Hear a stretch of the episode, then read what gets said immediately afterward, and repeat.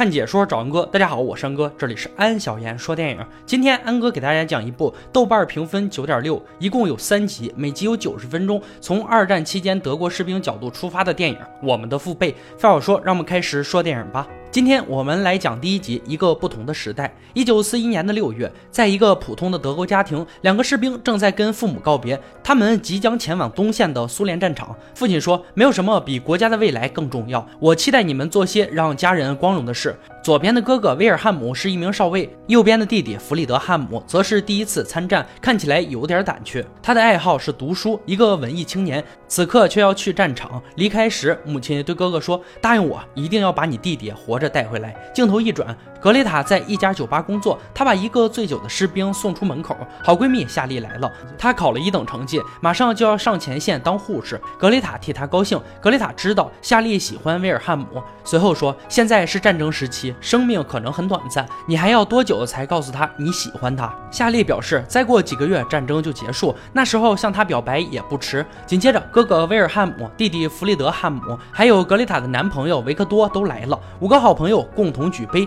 想在各奔东西前好好道别。他们在一条街长大，家境性格各不相同，但一路走来还是成为了很好的朋友。夏利是最小的，从战争开始就想为祖国贡献，到一所战地医院做护士。维克托是一名犹太人，他的父亲是一名裁缝，女朋友格雷塔则想成为一名歌星。弟弟弗里德汉姆是一个书虫，喜欢和平主义的作品。哥哥威尔汉姆是挥猎犬连的少尉，曾在波兰和法国执行过任务。他们听着欢快的摇摆音乐，在。在当时的德国，这类型的音乐是被禁止的。哥哥威尔汉姆说：“战争会让一个男人成长。”弟弟则说：“战争也会把我们最坏的一面呈现出来。”夏利正打算跟威尔汉姆告白，这时候有个人来敲门，他们赶紧让维克多躲起来。一个纳粹军官走了进来，他收到电话举报，有人在这里听摇摆舞音乐。格雷塔说：“他不知道这歌被禁止了。”军官说：“你触犯煽动公众罪，明天到盖世太保所在地报道。”然后没收唱片走了。他们五个人一起发誓，圣诞节再回到这个房间，一定要活着，并且一起拍照留念。不成想，这也是五个人最后的合照。一九四一年七月，这次战争和以往不同，部队以疯狂的速度大举进攻，空间仿佛毫无止境，田野一直延伸至地平线的尽头，天空广袤蔚蓝，就像上帝想用他亲手创造的美景，让我们沉醉其中。哥哥威尔汉姆旁白说，手下的士兵都是好样的，每次任务都冲在第一线，但是弟弟，大家都认为。他是个胆小鬼，这让威尔汉姆很着火。这天，格雷塔到盖世太保报道，去见军官。军官说，摇摆舞音乐是堕落的音乐。格雷塔表示彼此有误解，自己只是喜欢唱歌。军官表示可以介绍他到国家广播台发展。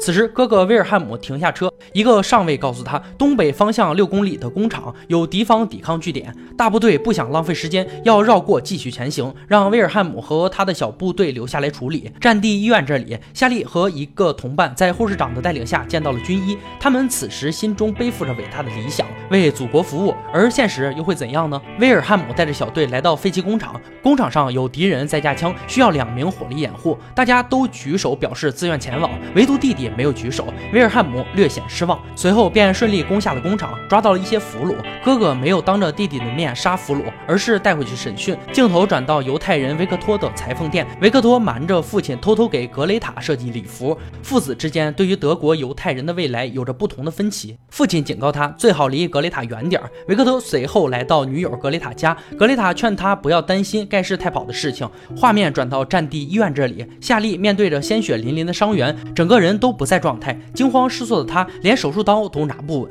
此时笨手笨脚的他被医生喊了出去，这个年轻的女孩不禁的哭了起来。战场这边，威尔汉姆找弟弟谈话：“你是唯一一个不主动参战的。”弟弟觉得家里出一个哥哥这样的英雄。就够了。哥哥说，在这里我不是你哥哥，而是你的上级。弟弟听了这些话很不爽，两人不欢而散。上级对威尔汉姆说：“战俘审讯完，你去秘密执行枪决吧，不能让部队野蛮起来。”威尔汉姆给战俘点了根烟，把他带到林子里。他拿出枪，犹豫了会儿，最终还是痛下杀手。护士长通知夏利，医生不想在手术室里再看到他。现在很多乌克兰女人等在门口，你现在去门外挑一个助手吧。夏利问了几个问题，有个人回答的不错。并声称不是犹太人。夏利就选了他。这个人的名字叫做莉莉亚。维克多的父亲开始缝制犹太人的臂章。父亲说这是法律，即使他是错误的。一个好的德国人不会违背法律。维克多说我们是犹太人，不是德国人。他想不到父亲如此的愚昧，大发脾气。母亲则哭着说你怎么能这么跟你父亲讲话呢？他只会缝衣服，好多事情都不知道。维克托安慰着母亲，说自己会到大使馆去申请犹太人离开德国的名额。旁白威尔汉姆说：“我依旧很乐观地认为，圣诞节时我们就能回家了。但是这场战争却和我想的不一样。威尔汉姆和弟弟所在的部队守在一处民宅，任何人都不许出入。乌克兰辅警来清扫这栋房子的犹太人。弟弟看到一个辅警要抓走小女孩，想要阻止他。哥哥威尔汉姆也来了。党卫军突击队长说他是犹太人，命令就是命令，但还是让威尔汉姆悉听尊便，看似要放了那个小女孩，并且拿糖给她吃，可转眼就把她给枪杀了。弟弟和哥哥一瞬间都惊呆了，一条年轻的生命说没就没。另一方面，格雷塔和军官做了羞羞的事，让军官帮朋友弄一张离境证明。所谓的朋友就是他的犹太人男朋友维克托。军官暂时没有答应，说我会让你成为一个歌星的。开完会，上尉对威尔汉姆说：“你疯了吗？怎么和突击队长作对？”威尔汉姆说：“他在我面前处决了一个小女孩。”上尉说：“哪里有犹太人，哪里就有突击队。我们在指挥战争。”威尔汉姆说：“如果咱们失败了，上帝都不会再帮我们。”随后，突击队队长来跟威尔汉姆道歉，对方的脸上还有未擦干的血迹，似乎证明了这只是一种客套而已。弟弟则走开，在小树林哭泣，因为这场战争正把他们逐渐变成杀人机器。有只苍蝇飞到弟弟脸上，他低头一看，恶心的一幕，原来是尸体被密密麻麻的虫子吃掉了。战地医院有个病人脱臼，莉莉亚治好了他。恰好医生来了，夏利说：“我们把他接好了。”医生夸赞了他。其实这些都是莉莉亚的功劳。晚上有敌军飞机在头上盘旋，在连队里，弗里德汉姆夜晚放哨时，面对敌军飞机来袭，故意没将烟头熄灭，而这微弱的光亮引来了敌人的轰炸，炮弹瞬间在连队营地里炸开了锅。隔天早上，战友们不满弗雷德故意向他报复，威尔汉姆在屋外，他知道这次弟弟确实犯了大忌，被打一顿算是惩罚吧。士兵说，弟弟不仅是连队的耻辱，还是哥哥威尔汉姆的耻辱。威尔汉姆看着他们越打越起劲，阻止他们，把弟弟送去了战地医院。格雷塔和男朋友维克托看电影，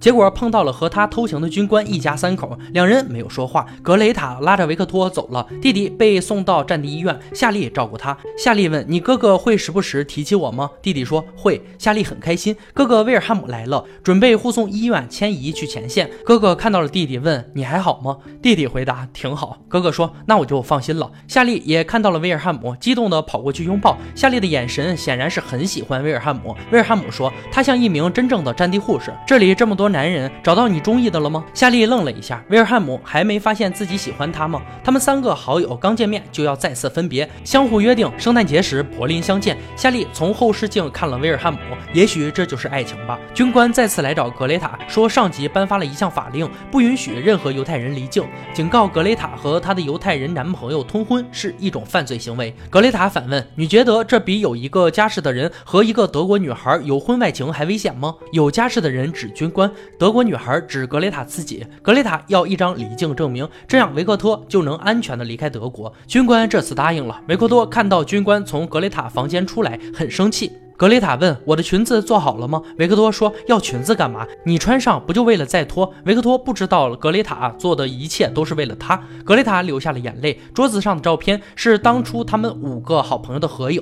格雷塔把维克托的头像剪下来给军官去做证明，而对方真的有那么好心会帮助格雷塔吗？一九四一年十月七日，闪电战宣告结束。威尔汉姆说：“好像上帝离我们而去，因为我们带来了所有的恐惧。”距离莫斯科一百公里，威尔汉姆的。部队走进沼泽地带，弟弟懂俄语，向当地人问路。随后继续向前，士兵科赫不小心踩到了地雷，威尔汉姆让他冷静，别动，让前面的弟弟赶紧回来。科赫抓住弟弟的手说：“向我妹妹问好。”大家开始撤退，科赫被炸没了。威尔汉姆说：“需要有先遣队探路。”有士兵表示，如果在六周内赶不到莫斯科，大家都得冻死，因为他们没有过冬的准备。而且如果先遣队一不小心踩到地雷牺牲，队伍人数将会减少。弟弟这时说。先遣队不一定就是要我们的部队。随后，他把眼神看向了旁边的农民。哥哥有点震撼，短短的几个月，弟弟从一个文艺青年开始演变成冷酷的士兵。哥哥曾经为国家做出贡献，他是真正光荣的军人。可自从不得已枪杀了俘虏，他越发觉得这场战争开始违背人道，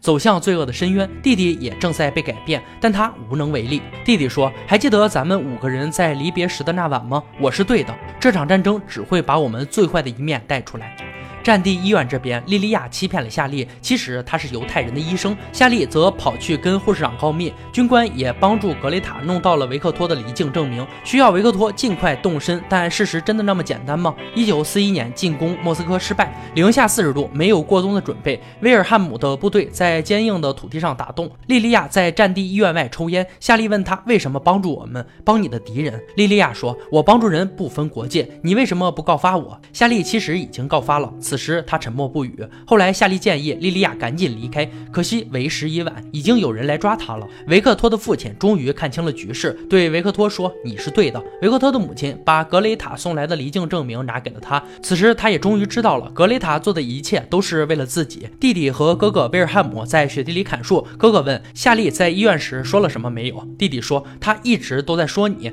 你也喜欢他，为什么不告诉他呢？因为你也不知道自己能不能回去。哥哥把弟弟摔倒在在雪地。上两人玩闹起来。圣诞夜，哥哥和弟弟靠在一起，跟士兵们一起哼唱着圣诞歌。晚上，维克多临走前和母亲紧紧相依，这也许是母子两人的最后一面。维克多还想跟房间里的父亲辞别，妈妈拉住他说：“这会让他更心痛，你快走吧。”此时，父亲已经在房间默默流下了眼泪。这一家犹太人不知道什么时候才能团聚。在前线这里，士兵们需要一名送餐员，没人吭声。弟弟表示自己会去的。格雷塔回到家，维克托已经离开了，给。他留下了一个包裹，帮他设计好的裙子已经做好，还有一张纸条，请你照顾我的父母。维克托留。维克托提着行李箱离开，街上停下一辆车，把他抓上去，竟然是军官把他绑回来审讯。原来这一切都是一个圈套。格雷塔在录歌，他的歌星之路看似不远。此时他还不知道维克多被抓。哥哥威尔汉姆说去了这么久，弟弟怎么还没回来？伴随着格雷塔的歌声。